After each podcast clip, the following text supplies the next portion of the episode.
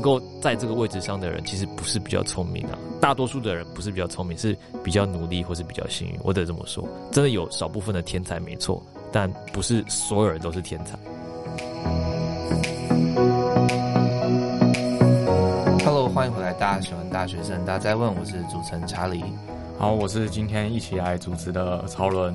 今天我们非常开心邀请到哈利来到我们节目。那他是谁呢？他是一个非常厉害的 MIT PhD 的博士班学生，他自己有在经营一个 IG 账号叫哈利实验室 Harry Lab。那我们把链接放在下面。很多人看到他的背景啊，就会觉得哦，一个人生胜利组。不过其实我们事前跟他聊的过程中，也发现其实 Harry 虽然非常厉害，但他过去的也是透过不断的失败，然后不断的去尝试，才造就。现在他自己这样子，那我们这次邀请到他来到节目，就是希望他可以分享一些他自己 MIT 的故事啊，他的做什么事情啊，他的各种经验等等，然后也最后也会分享一些可能他专业领域，像人工智慧等等的一些看法。对，那我们就话不多说，请哈利跟大家打个招呼吧。Hello，查理好，各位听众大家好。查理，你刚刚好像已经把我要讲的东西已经全部讲完了。嗯，我觉得可能先跟大家介绍一下我是谁好了。嗯，我以前在高中的时候，可能是一个大家可能会在报纸上看过的人，因为在高中的时候很幸运的参加了一个叫物理奥林匹亚竞赛，很幸运的哎当上了台湾的国家代表队，也很幸运的在那一年哦拿下那一年的呃世界第一名这样子。那就是在之后因为这个比赛嘛。教育部就让我们保送进入大学的任何一个科系，我那时候就选择台大电机系。所以在台大电机系大概念书念了两年之后，就觉得好像可以往研究的方向走，所以我就开始做了一些关于 AI 的研究。那后来又很幸运的遇到一些好老师，有一些很不错的学术论文发表，所以就很顺利的在博士班申请过程中申请到 MIT 这样子。所以，我刚刚嗯讲的好像很多，就是我其实是一个不是人生胜利组啊，是人生幸运组。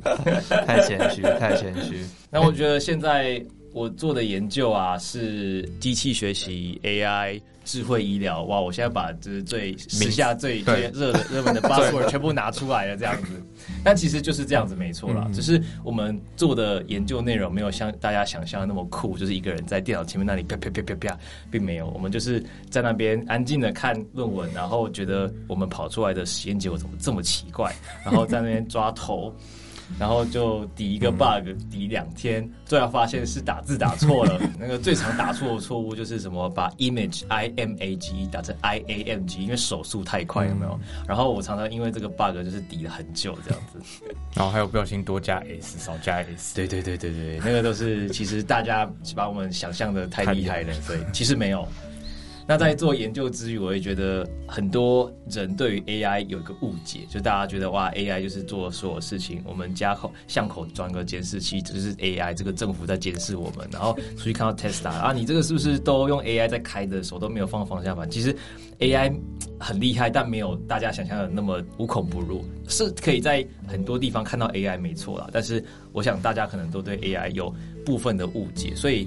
我写这个科学专栏《哈利实验室》，部分是因为这样子，大家需要对科学有更认识、更深刻的认知，跟对 AI 也要更深刻的认知。嗯，我现在是电机所的学生嘛，所以我其实看到《哈利实验室》里面的讲的内容，我看了其实是非常开心的，因为好久没有看到如此正确的资讯跟大家分享了，因为太多网络上的那些部落格啊，都把 AI 当做神一样，我就觉得看得很傻眼。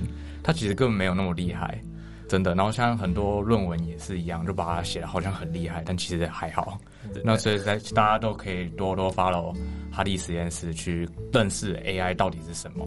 很很开心在这边可以看到我的忠实读者，因为因为我现在追踪人数其实老实说也不多啊，都觉得啊我很认真在推这个东西，然后好像一直推不出去，会不会大家其实？想要更多娱乐性的内容，有没有？像这种知识性的内容对大家来讲太硬核了，就很很难跟上。但是我觉得人毕竟还是要跟上时代啦，因为你不去知道 AI 是干嘛，你可能就有一天你的工作就会被 AI 取代。那我觉得，首先我们想要请教哈利，就是说，哎，在 MIT 当博士生是什么样的一个感觉？你感觉 MIT 那种竞争很激烈嘛，对不对？所以，身为一个博士生，是不是可能每天呢埋首做研究吗？还是怎么样？大概一天的生活大概是长什么样子？哦，我觉得这个问题我被蛮多人问过的。现在有那种 YouTuber 就是专门在做各种职业，一天在干嘛？就比如说什么早上起来啊，干嘛，然后去哪里做什么事情。所以我被问到这个问题的时候，我还真的蛮仔细回想一下，我一整天在做什么。我觉得可以大概分为几个阶段啊，因为我从去年三月疫情爆发开始到现在一年中，我很努力的去尝试跟美国那边进行远端的工作。我要跟那边的学术合作伙伴要可以开会，是一件不容易的事情，因为我们跟他们那边有时差十二个小时嘛。所以我早上起来第一件事情不是吃早餐，而是有有刷牙洗脸了。刷牙洗脸完之后，我我先跟美国那边开个会，因为我们这边的早上八点就是他们那里的晚上八点。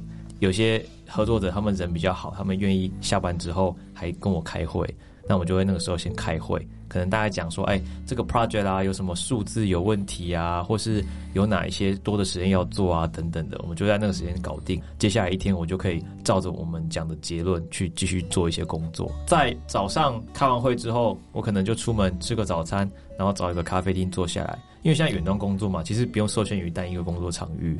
我就可以找任何一个我喜欢的咖啡厅，大片落地窗，然后看外面的人走来走去，这是我最喜欢的工作方式啊。然后因为可以换位置嘛，又不像办公室每天都看一样的风景。然后我坐下来之后，可能第一件事情打开 email，跟大家一样，就看看有没有什么东西坏掉啦，然后或是有上面的人的信要回啊，等等的。除了做研究以外，我觉得大家可能没有看到一件事情是，我们身为研究者，也要去审别人的论文。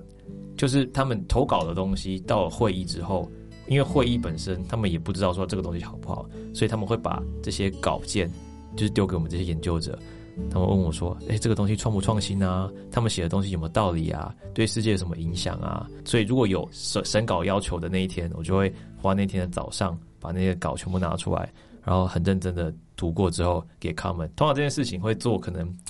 呃，一一一这一个 paper 可能要做个两三个小时啊，就在那边好好的把它读完，写 review 这样子。那这个是比较不属于自己的工作产出的部分，但其实仔细想想还是对这个世界蛮有贡献的。做完这件事情之后，我就会开始做自己真正的研究了。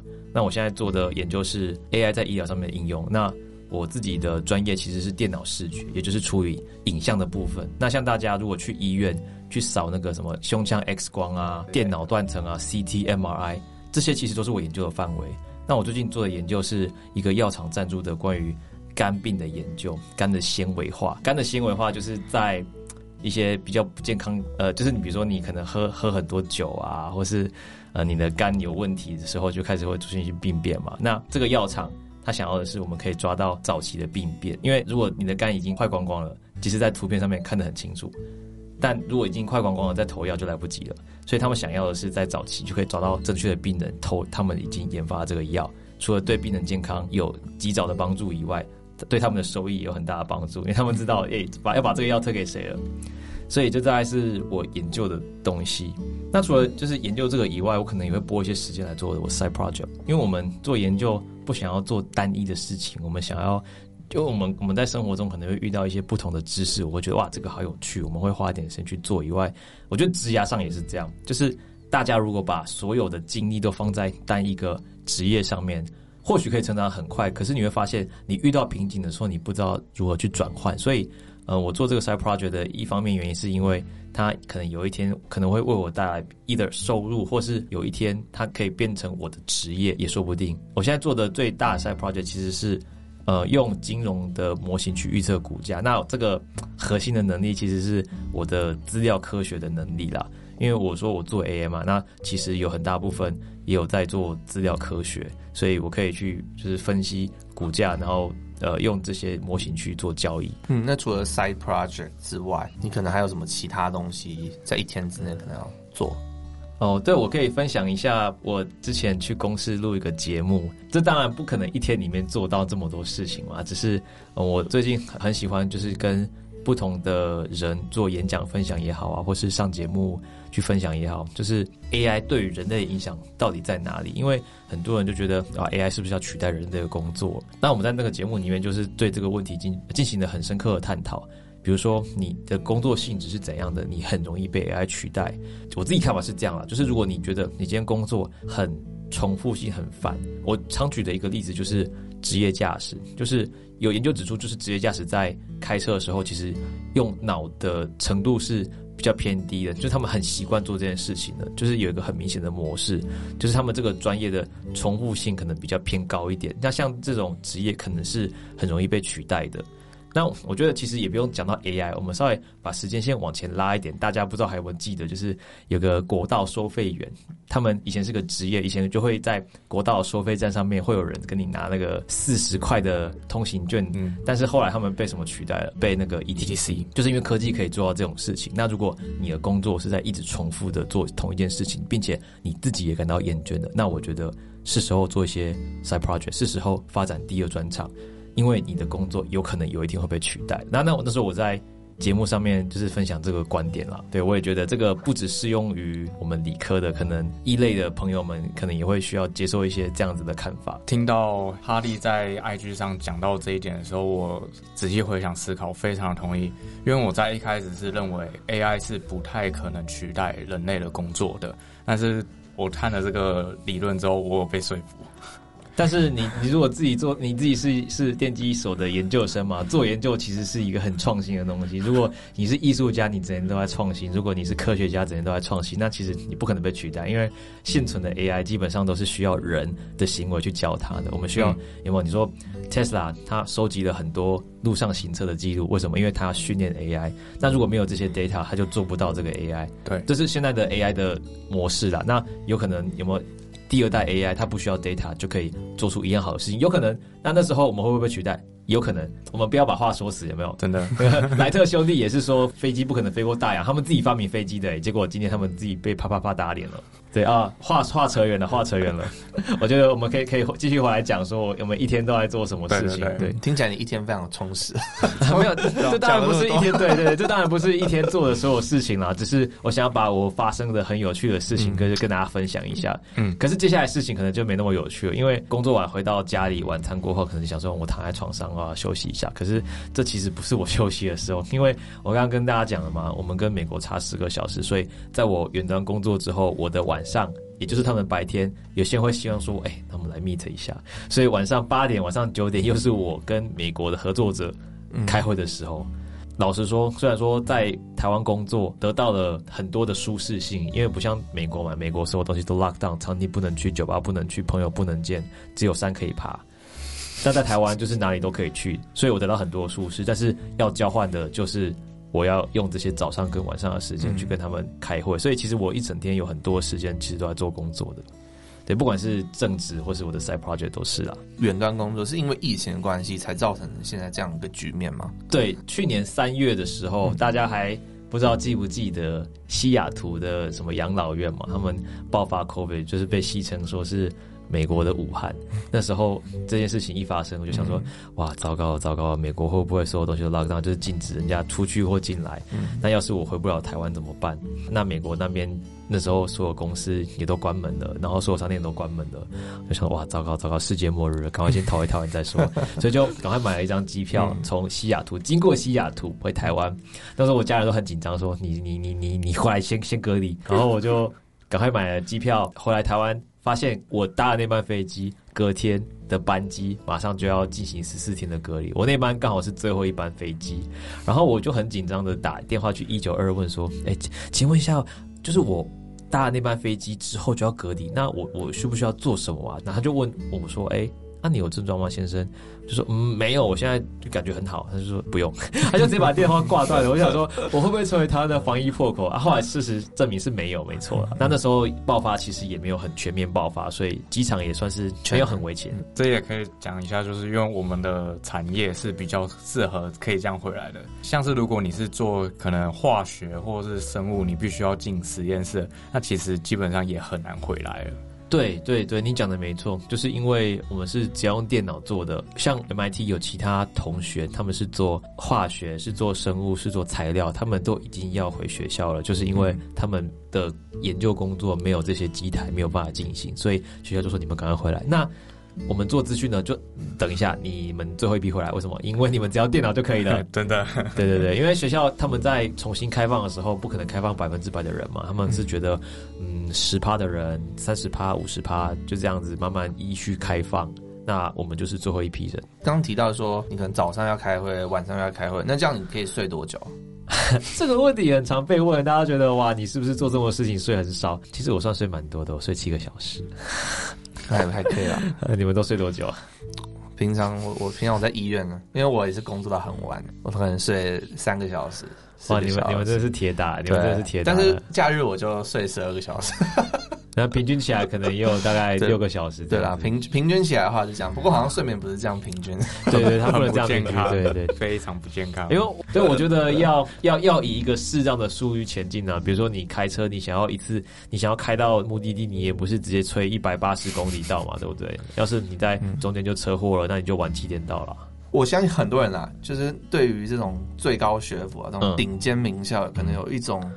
呃，向往或者是不不了解，所以说 MIT 的人啊，是不是走在路上会有风啊，头上会发光啊，还是就是大家的状况是怎么样？哦，我觉得讲到这一点，我真的有很深刻的感触哎，因为我回到台湾啊，然后有时候遇到新的朋友，他们就会说，哎啊，那请问您在哪里读书？我就说，呃，麻省理工。然后就会哇，你是，可是我，我就觉得他们他们这个惊讶太没有必要，你就把我当做是一个正常的念博士的学生，我我没有什么特别的。就那当然，大家很常听到之后就觉得哦，你很厉害，嗯，但是没有没有那么厉害。我我倒希望就是大家跟我讲话的时候可以正常一点，就是不要把大多数的情绪都投射到。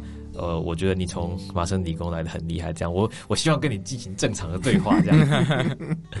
对，当然当然了，就是身为一个麻省理工学院的学生，也有很多呃大家的期望以及压力，就人家会觉得你你你带着这么多东西回来台湾，那你是不是啊？你要带着满腔热血创业啊，或是你是不是啊赚很多钱啊等等？但是我想跟大家讲说，没有没有大家想的那么好，没有那么光明，因为。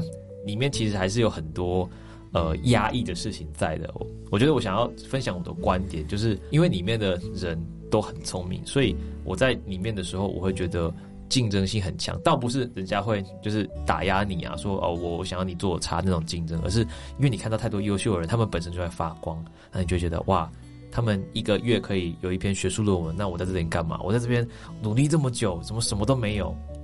就是因为里面的人都太棒了，所以。让自己会很有压力，哎，而且里面的人不只是会做学术研究，哎，你看那大学生，就是他们除了聪明，呃以外，你会觉得他们好像有无限的时间，因为他们可以同时读书读得好，做研究做得好，然后又很会玩社团，同时又参加学校的广播电台，然后又是什么呃兄弟会，就是你他们一天是有一百七十二个小时，是不是？这怎么有办法做那么多东西？但那的确是对于。MIT 一个最好的描述啊，就很多人真的各方面的全才了，嗯、那你就觉得啊自己真的比不上，所以自己需要更努力。嗯、那我觉得，呃，能够在这个位置上的人，其实不是比较聪明啊，大多数的人不是比较聪明，是比较努力或是比较幸运。我得这么说，真的有少部分的天才没错，但不是所有人都是天才。对，那那时候你选择申请 MIT 是因为也是因为校名嘛，就是也是因为感觉这个学校非常厉害嘛。还是有什么其他考量？这个我就得承认，我其实是一个非常呃不好的一个教材。为什么这么说呢？因为呃，我前面有讲嘛，我在台大电机毕业之后，觉得自己很适合做研究，想说啊，我要申请国外博士班，然后我就准备了申请。那大家在申请博士班的时候，通常都会申请可能八间、十间，甚至很多朋友申请超过。十五间的，这是这是为什么？因为你要分散风险嘛，你要确定至少有一间会录取你嘛，就可能会像是投一两间 Dream School，然后在几间是一定会上，然后在几间是百分之百一定会上的。对对对对对，就跟学测一样，对，会会有会有梦幻成绩，跟你自己的 level 还有保底的那种，对保底的那一种。但是我都没有，我就是看到哇。top names 填上去。然后哦，我不知道为什么我当初那样做，太年轻了吧？我对自己有点太高估了。老实说，造造成我当时只有填六间，然后都是填 top schools。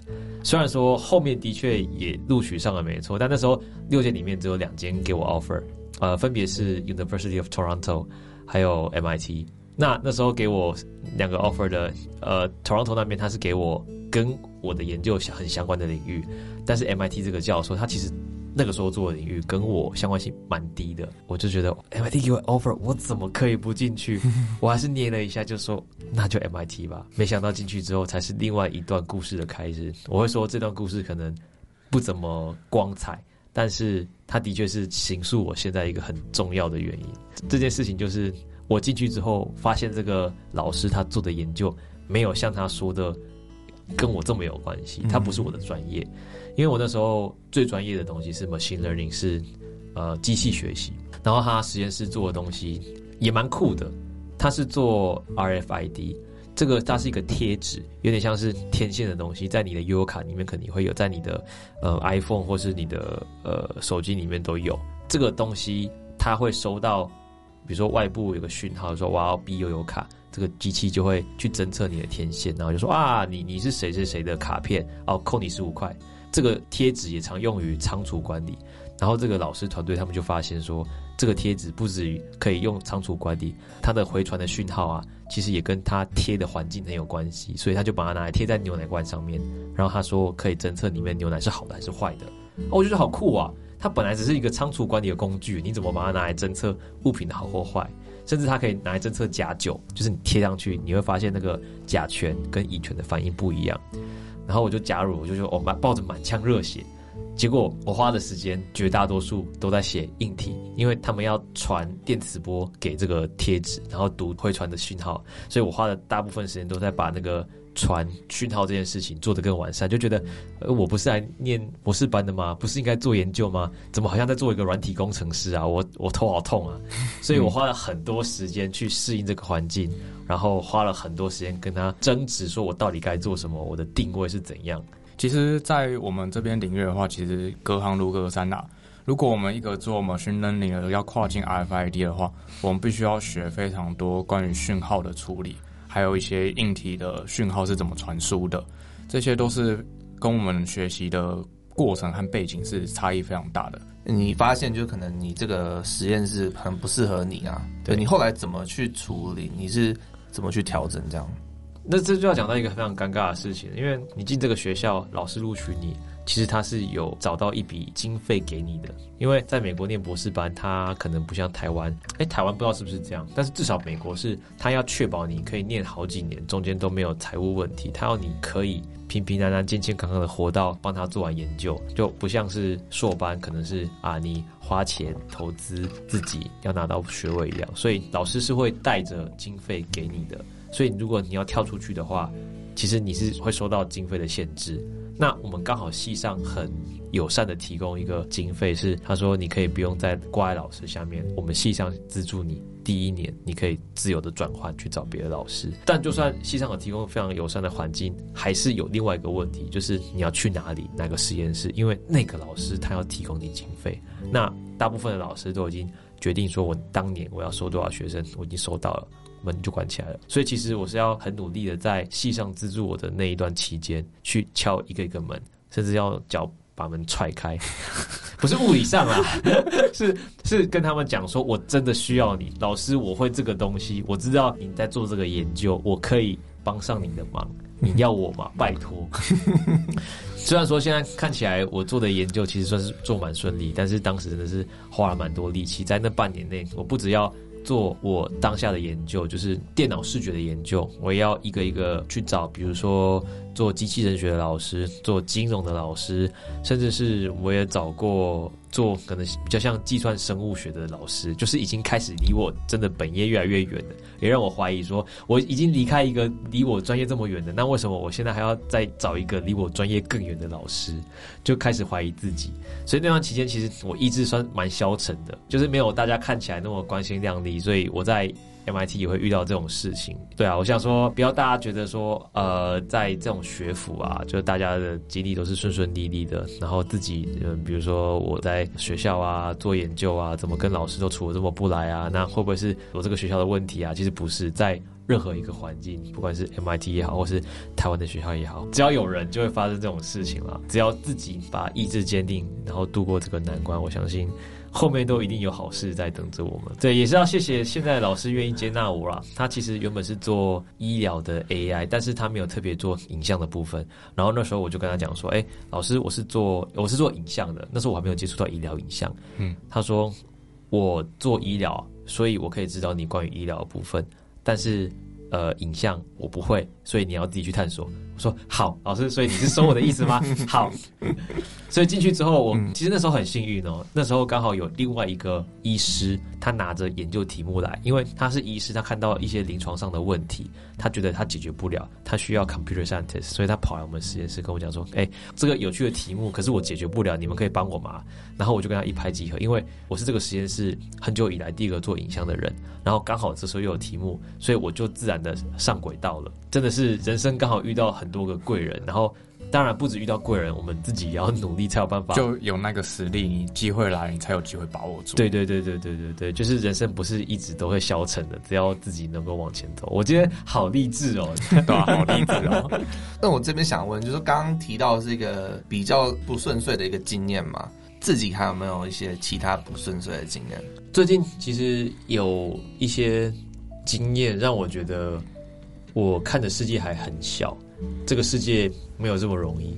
然后 为什么会这样说？就是我最近在美国那边很喜欢暑期的时候找工作、找实习嘛，因为他们那边就觉得说啊，我最后还是要出去这个 job market，然后找工作，所以我要先看看这些产业好不好啊？那如果这个产业不好，我明年再换另外一个产业去实习看看嘛。所以像我自己，我对于财经很感兴趣，尤其是用机器学习的模型去做财经的交易很感兴趣，所以有些公司叫做量化交易、量化财经，所以我今年就申请了蛮多呃量化财经的公司，就是可能有些大名字，比如说如果听过的话，什么 Two Sigma、什么 Citadel 啊，就是这种公司，他们专门在做用模型交易，然后就满怀的希望说，你看我有这种呃物理的背景啊，甚至我有 machine learning 背景，你们应该很喜欢我吧。然后结果进去也面试好几轮哦，然后他们面试的时候也就笑笑的说：“哇，我啊，很棒很棒很棒，哇，你这个回答问题不错。”可是其实都面到最后，发现我面了三家公司，没有一家想要录取我。这其实我让我很挫折，因为我一直觉得，至少我在专业这一块来讲，应该还是蛮厉害的吧。应该还是 PR 值蛮高的吧？我去这些公司应该有蛮大机会录取嘛？但现实还是往往很残酷，他们就跟我讲说：“哎，不好意思，没有录取你，就是明年请早。”那我就觉得，我到底哪里做不好？我面试的时候有有哪几关出差错吗？还是说我的 coding test 没有做好呢？但我都不知道，我就只能得到一个拒绝卡。所以我觉得这让我体会到了我的能力，虽然说在研究上面，哎，还不错。然后可能诶，有一些写一些程式，但是如果要转换到别的跑道的话，其实要下很多的努力。这样子，这个有点像是大家如果出去找工作，然后觉得自己的能力不错，我的多益不错啊，我甚至考全民英检有中高级啊，那为什么诶这个外商公司不要？我觉得有点像是这种感觉啦。找工作的时候挫折，这这其实是我第一次真的接触到工作的场域。老实说，因为我一直以来都是在以学生的身份在这个社会上打滚嘛。那第一次接触接触到这个残酷的社会，被公司拒绝，这这其实我也蛮想问一下的，就是因为我们这个领域其实还是很主要以研究为主，所以如果我们要去业界的话，他们会不会是业界会希望说他能找到一个人，然后可以立即给他 improvement 这样的东西，然后我们这些偏研究的，他就比较没有办法在短时间内给公司带来很多效益。会不会是因为这样我们才难找工作？因为在台湾的话，很多就是上面会挂说啊，他要找一个 AI 工程师，然后结果你进去呢，他是把你当成 software engineer 在里面操，可能叫你去观察后台啊，叫你去写网页啊。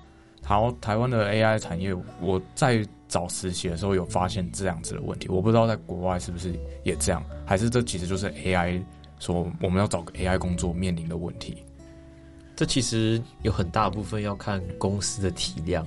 像如果你的公司就是比如说小公司、新创公司，他们很多时候是需要直接把业务推出去，他没有时间在那里慢慢磨。我之前有待过。Google 在里面做研究，他们的环境就是这样。他们有其他部分的收益，但是他们花了很很大部分的经费在切一块出来，专门做 research。这大家可能有听过叫 Google Research，就是有一个部门，就是专门拿来做研发。那这些研发当然。不用马上可以进入产品阶段，但是其实也是要瞄准可能三五年后的市场。他们要希望你做出来的技术是三五年后可以变成真的进入市场的东西。那就是因为他们公司体量够大，他们知道三五年后 Google 还会在，所以他们才愿意投资这么长远。但大部分的公司，尤其是你刚刚讲到的台湾公司，他们可能体量不够大。如果你今天做一个三五年后才能落地的计划，可能那时候公司就不在了。对，所以他们才会希望你做一些马上可以变成现金流的东西。但我不会说这个是台湾的公司的眼光比较短啦，就是、嗯、需求不一样，需求不一样。你讲的没错，就是他们想要达到的目的不一样。因为在我在找实习的时候，也是相对来说非常难找。因为他们都是要 software engineer 居多，或是他们要 AI engineer，但是进去都变 software engineer，就可能要担任两个角色吧。嗯、你可能要做 AI 东西，同时要把这个东西写出来。对，就是变成是你这个人非要具备非常多功的能力。对，因为其实你要把 AI 东西。放进产品里面，你要做很多优化，这很多时候不是只有做 research 做得好，因为做研究，我们就只要把最后数字弄出来就好，我们也不在乎那个数字跑了几个小时嘛。对。可是如果你今天是要把东西做到手机里面，或是做在网页上面，我没有办法在那边等十个小时让你跑结果啊。比如说我要放一张图片，是里面有没有猫，你给我跑十分钟，我哭出来给你看，就我一定要马上现在拿到这个使用者经验，就不是一般的 researcher 可以做到的，就一定要有一些工程。头脑在里面，那这就是他们他们要你做的事情啊。嗯，所以我们可以看到说，在学界做这些研究，跟你实际上业界需求可能是有一个差异在的。也不是说你真的学界做那么好，就是业界的工作就刚好符合你的需要的能力这样子，可能还是要做一些调整，才有办法真的进入这个。工作领域啊，又回到那个鸡蛋不要放在同一个篮子里面。对，就是啊，研究能力很好的同时，你也要想一下自己要发展一下什么其他能力，比如说做软体的能力，做硬体的能力。到时候到就业市场上面，你才看起来是一个吸引人的标的物这样子。嗯，不然你只会做一个东西，人家就说，那你就去大公司了嘛，对吧？去 Google 嘛，去 Google 嘛。我们公司需要一些马上可以落地的产品。对啊，那我这边想要请教哈利，就是说一些可能跟你的领域比较有关系的迷思啦，就是刚刚我们提到 AI 嘛，你刚刚说，诶，什么样的工作是 AI 容易取代？像是你刚刚说可能重复性高的工作，那等等的，那可不可以实际举例？就是说，就你目前的判断，你觉得什么样的工作是比较容易被取代，然后什么样的工作可能是比较不容易取代？就实际的例子这样。刚刚查理问说。呃，有哪些工作会被取代，或哪些工作不会被取代？我随便讲一些职业来分析看看好了。像是医师嘛，嗯、就是他们必须要每年知道最新的医疗知识什么，与时俱进。像这种工作就不太容易被取代，因为 AI 也要必须与时俱进。那它跟不上这些医师的脚步，因为 AI 是要跟医师学习的。那律师也是一样，因为律师他工作的环境，他必须解释这些法条，要很贴近当代的风俗民情的变动啊，甚至有更新的判例出来，他们要跟上这些判例啊。我相信 AI 也不可能这么跟上这些最新的更新。那一些其他工作，我会觉得稍稍有被取代的可能性，像是一些艺术家。我之所以讲艺术家有被取代的可能性，我不是说会被取代，是因为现在有一些技术专门在针对 AI 不够创新这件事情进行改变。就是他们会，比如说我今天有一万个画作，我请这个 AI 看，然后我说：“哎，你看这些画作很酷，对不对？你帮我想看看有没有什么东西也这么酷、这么创新、这么不一样。”像这个，我先插一下，OpenAI 他们今年推出了一篇论文，他们就是。给一段文字，然后它就可以根据那段文字去生成它需要的图片。那例如就是说我需要生成一个洛梨造型的椅子，那它就会自动生成好几张洛梨造型的椅子，所以我就不用再去设计，对，我们电脑就帮你设计，电脑就可以帮你设计好。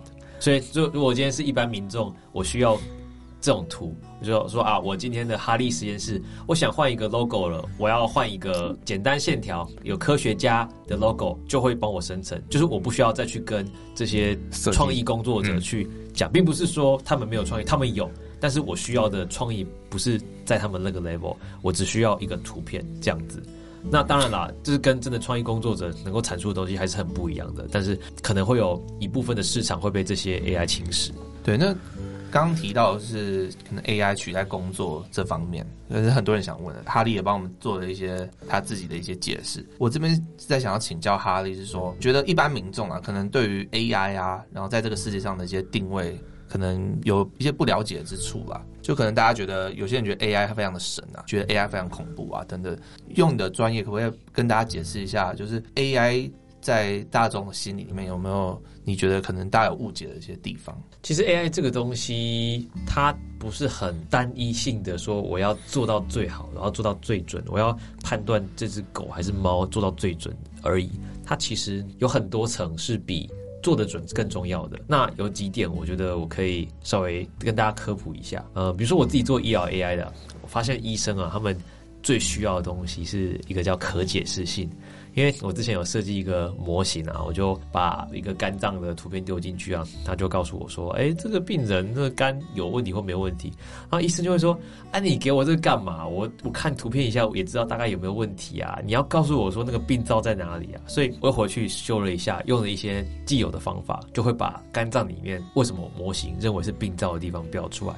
然后医生就说：“这个合理多，他至少跟我预期的东西很像。”就是不是 只告诉我一个这个病人有没有死掉，这个病人有没有问题的分数？因为这个分数虽然说可能很准，但是临床上医师不敢只看这个数字就下诊断书嘛，对不对？所以 AI 需要辅助人类的话，其实不是只有做得准而已，还是要跟人类能够很好的协作。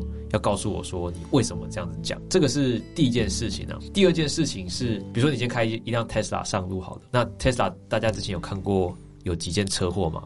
其实最严重的一个车祸是在台湾，Tesla 撞过一台货车。那后来他们去分析，是发现这个 AI 模型它不知道那个是货车，因为这个货车太白了，然后它是好像是打横的样子，就是它撞的位置呢，不是一个一般车子会被摄影机照到的样子。这个就是体现的 AI 的问题，就是 AI 在面对他们不知道的 data 的时候，他们还是会告诉你一个分数，说这是不是一个物体，这是不是一个车子。可是，如果这不是他们看过的东西的话，这个数字会非常的不准。所以，通常呢，除了单一数字的输出，还想知道说 AI 到底有没有信心。所以，如果他跟你讲说这个应该不是车，可是我不太有信心诶，这时候应该就是你要小心，他会不会把你带你撞上这个大货车的的关头了。就是说，AI 判断东西的方法跟人类不一样，所以对我人类来说，这就是车子啊，这还用讲吗？但 AI 的话，他没有看过。这个角度，他就觉得不一定是车子。对对，而且你要给他机会，就是说明自己到底有没有信心嘛。嗯，像我们如果呃在路上开车开太快的话，说啊那个那个这是什么东西啊，然后我们就会减速。我们不确定的话就会减速。那可是 AI 就说那不是车啊，我要继续开，那就嘣。所以我们不能用单一维度来看 AI，我们要用多个维度。这是第一个事情啊，可解释性。除了可解释性以外，还有一个议题是在 AI 研究里面常被拿出来讲。你们应该有看过，Google 不是有一个女性的资料科学家，他被 Google 开除。然后人家就演上，就说你怎么可以开除一个女性的研究者这样子？总之，种族或是性别这个议题是在 AI 研究里面占很大的一个比例。为什么？因为现在的 AI 学习方式是你喂给他什么资料，他就输出什么结果。什么意思呢？要是你的资料里面呢有着系统性的歧视，它的结果也会有系统性的歧视。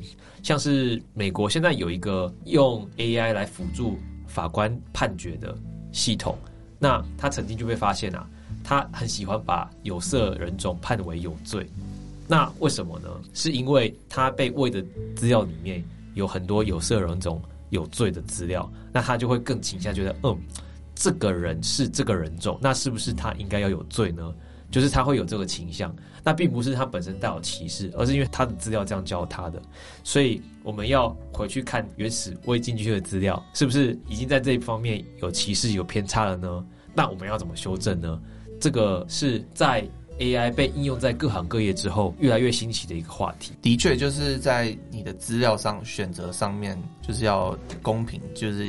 可能有点困难，嗯，不太好去完全公平。对，所以就要我们要回去定义说，到底什么是公平？这老实说，不能全部挂在 AI 头上。有些人很喜欢打着一个大招牌说，哎，AI 你怎么造成歧视？但是其实是歧视的是人类本身，然后我们只是这样教那个 AI，有点像是如果你今天有了有个偏见啊，你可能对某个族群有偏见啊，你这样教你家小朋友，你教了二十年，他可能也会有这样的偏见。那还有什么其他的 AI？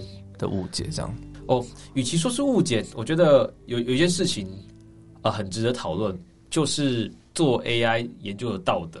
我之所以讲这个呢，是呃，之前我在 MIT 的 Media Lab 的时候，他们有个实验室做了一系列的实验，他们把一些电车难题，但是是 Tesla 难题，他们就把它放到网络上，给一大堆人去做，当做玩游戏，然后他们就有一系列的。统整一系列统计，说到底路上有多少人，你才会愿意把自己撞死？就比如说，今天路上如果只有一个成年人、成年男子，然后你在车上，你可能会选择撞他。但是如果是一只小狗呢？如果是一只小猫呢？如果是五只小猫呢？他们在测试每个人的道德的底线在哪里？诶，大家就发现很有趣，就每个人的对于这个的理解都不太一样，然后会有个分布。然后可能就是比如说啊，小狗小猫比人更重要啊，其实就是只要有一只小狗在那里就不会撞，但是人你还是会撞。就是他们对于人的道德做出了很多测试，那你就会发现一件事情：我们的人很多样性，但是你要怎么把这个多样性交给 AI？因为今天我可以想象嘛，Tesla 里面装的模型可能都是同一个，可能全世界的 Tesla 都是装同一个。如果今天要 Tesla 做出这样子的决定，要撞你。还是撞路上的人，他可能只会做出单一决定，他不会有像这个实验室做的实验那么有多样性。那是不是人类的道德多样性其实是一个很珍贵的东西？那我们是不是要用某种方式把它放到 AI 里面呢？嗯，就是说 AI 的这个道德的标准应该是什么？对，在哪里？对对，因为毕竟人类社会不是这样，人类社会是一个每个人决定都不太一样的地方。嗯，那如果我们今天所有模型都跑出一模一样的结果，那是不是道德标准变成单一呢？对，我们应该不希望这样吧？应该道德标准不会是单一的，它会随着时代变迁。嗯，而且每个时代就算有一个平均的道德标准，每个人想法还是不太一样。这是身为人类最大的骄傲，也就是为什么我觉得人类跟 AI 还是会有呃很大很大的差距。那可能一些工作上面重复性的失误会被取代，但是身为人的这种。喜怒哀乐啊，情绪、道德判断什么的，AI 还是追不上。对，嗯，所以我觉得哈利刚刚点出很重要的一点，就是说，虽然 AI 嗯、呃、可能对于人类的社会会有很大的改变，但是最终而言，就是它有些东西还是有一定的限制。呃，像可解释性的难题，或者是公平性的难题，或者像道德的这个难题，是 AI 的一些限制，或者我们必须要探讨的东西。所以 AI 也不是说。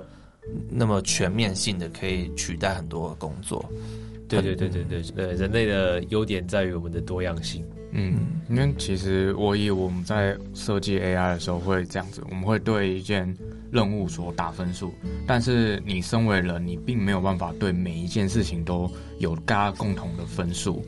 那这没有共同分数的话，其实相对来说，这就是人珍贵的地方。对，就像比如说我今天呃，假设有个五十年后有个机器人。然后他一一睁开眼睛说：“你给我这辈子做到最成功，他就坏掉。就什么是成功？我要怎么定义成功？嗯、因为你一个 AI 没有办法教他这些，所以这个是呃，现在 AI 发展越来越难的一个地方。很多复杂的任务，我们没有办法给他一个分数，我们只能用最合理的方式给他一个分数。可是，就算我们给了一个合理的分数，那毕竟还是一个分数，还是人给的，而且它会很牵扯到。”做这个系统的人的想法，对，对对对，说不定你给的分数就是多少钱，对，就是就是他要 optimize 的东西。那我的我的分数说不定就是我可以教育多少人，有没有？然后就是刚刚就提到嘛，讲做 AI 的人会很影响你这个 AI 系统。但是最近不是蛮多新闻说谁谁谁利用 AI 做了假资料，来导致系统上出错啊之类的，或是用。用做 deepfake 的方式来去卖一些假的盗版影片啊之类的，那我们要不要来讨论看看这件事情？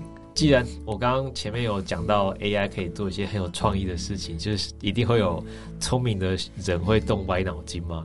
你刚讲那个做假资料或是做假论文，我觉得有一个一个很有趣的故事。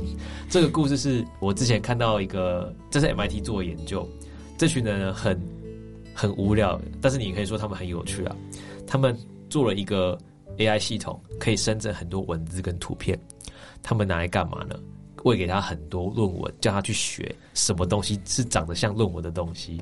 他们后来训练这个 AI model，他们就叫 AI 生成了一个哎八页的论文，然后他们就直接把 AI 生成出来的东西看起来超像真的，因为里面有文字有图，语句也是通顺的，然后它也有一些概念啊、架构啊，甚至连图片看起来都是惟妙惟肖。他们就直接把这个论文丢到一个可能比较没有人在审查，就是审查很松散的期刊里面，投钱就会过的那种。对，结果还真的过了。然后后来他们跟世人讲说，这个东西是我们叫 AI 生成的，我们完全没有放任何 effort 进去，就是我随便生成一个图一个文章，你们就让我过了。那显然这个期刊就蒙羞啊，他们就把这个撤下来啊，然后又发什么道歉声明啊，就说啊，我们怎么试着让这个我们的社群啊进步啊怎样？那那这篇让这篇过是我们的无心之过啊，可能是内部有疏失还是怎样？但是事实也证明了，就是现在的学术环境其实。呃，有一些阴暗的角落，就是有可能像这个角落，就是只要你可能付钱就会上的，那他们就很巧妙用这种 AI 的方式去攻击这个脆弱的部分。所以你说他们无聊吗？是无聊，没错啊。怎么会想到用 AI 去生成假论文？可是他们不是做坏事，他们是用假论文来证明一些。事情社会上的问题，社会上的问题，把这个东西摊在阳光下，所以我觉得我我我很欣赏他们，对，也很很很有荣幸可以当他们学弟这样子，因为就只有 MIT 人会做这么无聊的事情，可是又太有趣了。那你刚刚讲 Deep Fake 嘛？我我的那个哈利实验室最近才分享的一个动那个新闻啊，这可能是好几年前的了，但是就是一个大叔啊，他是起重机的。呃，重机迷，然后他之前都会在他的 Twitter 上面分享他骑重机的帅照，可是就是他不是主流审美观会喜欢的类型，所以怎么可能都只有十个赞啊，二十个赞？那他有一天啊，就突发奇想说，要是我把自己的脸换成正妹的脸，他那个照片就真的很很像，他就是一个长发，因为他他自己有长头发，就是一个骑重机的长发正妹，哇，他的账号就可能从十赞、二十赞瞬间变成上千赞。他觉得他在这件事情里面找到成就感，那你说他错了吗？也没错嘛，他只是用现存的技术去做到让自己变红，但是红的其实也不是他，红的是他变成的人物。那他后来也出来就是 re face reveal 就说，其实我是大叔啊，然后他就回到那个以往的只有十三二十三的账号，有那么惨啊？对，对，那没办法，这个就是社会现状，所以有什么工具就会。有人用他们的小聪明把这些工具拿来做坏事，嗯，什么工具都一样。我觉得也不是说 AI 怎么样，是说其实每个工具都有它能用在好的地方跟用在不好的地方。不要因为 AI 有犯罪的可能性而不去研究 AI，因为拿 AI 来做坏事的，其实问题在他们的本性。好，那今天我们聊蛮多的，就不管是讲哈利自己在求学的这些经历啊。还有一些体悟之外呢，我们也聊一些可能大众误解 AI 的这些问题，这样子。对，所以我相信我们听众应该都学到蛮多。那这边就想请哈利再帮我们稍微做个总结啦。我觉得今天要讲的东西太多，老实说没有办法在一个 podcast 里面讲完，所以。嗯如果自己想要学习更多的东西，想要成长的话，老实说，我会建议你们追踪一下我，追踪一下我的哈利实验室。呃，当然，Harry Lab，IG、嗯、追踪 Harry Lab。有，我们会把链接放在下面了。对对对，好东西，我是学 AI 的，我都觉得它是一个超棒的东西，一定会学学到很多东西的。而且我还更喜欢呃，有人可以跟我互动一些呃知识，比如说啊、呃，他对这个都很有兴趣，就 follow up 来问我，或是有任何关于学习啊、求学啊、海外留学啊这些事情，其实都可以跟我。分享或是来询问都没有关系，因为在一路上我遇到了很多贵人，所以我觉得是时候我可以伸出一些援手，帮助需要的人。所以如果你是这类人，你觉得你需要一些建议或是帮助的话，欢迎随时联系我。今天很谢谢哈利来到我们节目，对，那我们的节目在各大平台都可以收听。那如果你是用 Apple 装置收听，也拜托帮我们到下面按五颗星，然后留下你的留言，这样子。对，那当然了，记得去 follow。哈利的 IG 粉钻，那我们把链接都会放在下面。好了，那我们今天就到这边，那我们下次见喽，拜拜，拜拜，大家拜拜。